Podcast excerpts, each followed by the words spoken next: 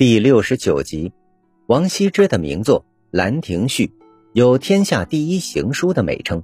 他为何让后人如此钟爱？王羲之的《兰亭序》被称为天下第一行书，他写于东晋永和九年的兰亭修习集会上。所谓修习，就是当时每逢三月三，人们都要到水边举行消灾祈福的集会活动。而那年的休息集会正是在会稽兰亭举办的，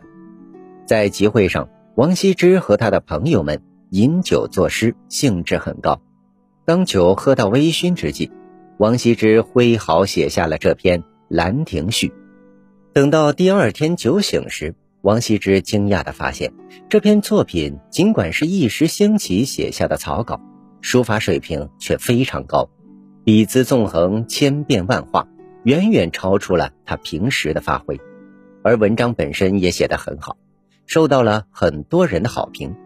王羲之对《兰亭序》的书法和文章都非常得意，将其珍藏了起来。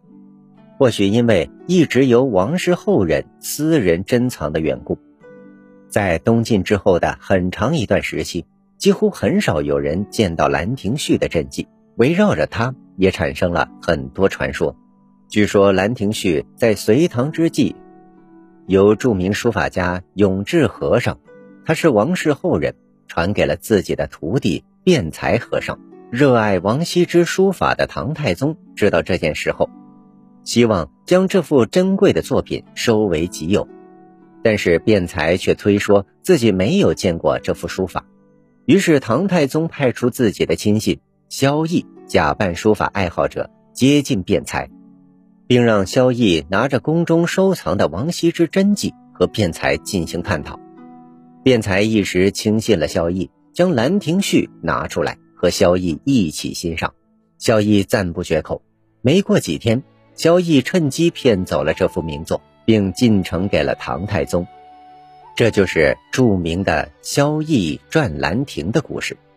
当然，这个故事经后人考证，似乎并不那么可靠。尽管现在我们所能看到的《兰亭序》并非真迹，而只是唐代的象拓摹本，这种摹本是将油纸或蜡纸贴在原迹上，用很细的毛笔勾勒出每个字的轮廓，再填以墨色。但是其书法水平之高，毋庸置疑，所以《兰亭序》得到了历代书法家的大力推崇。从唐代的虞世南、褚遂良。到宋代的苏轼、米芾，再到元代的赵孟頫，中国唐宋以后的书法名家大多从《兰亭序》那里汲取过营养。那么，《兰亭序》的真迹究竟在哪里？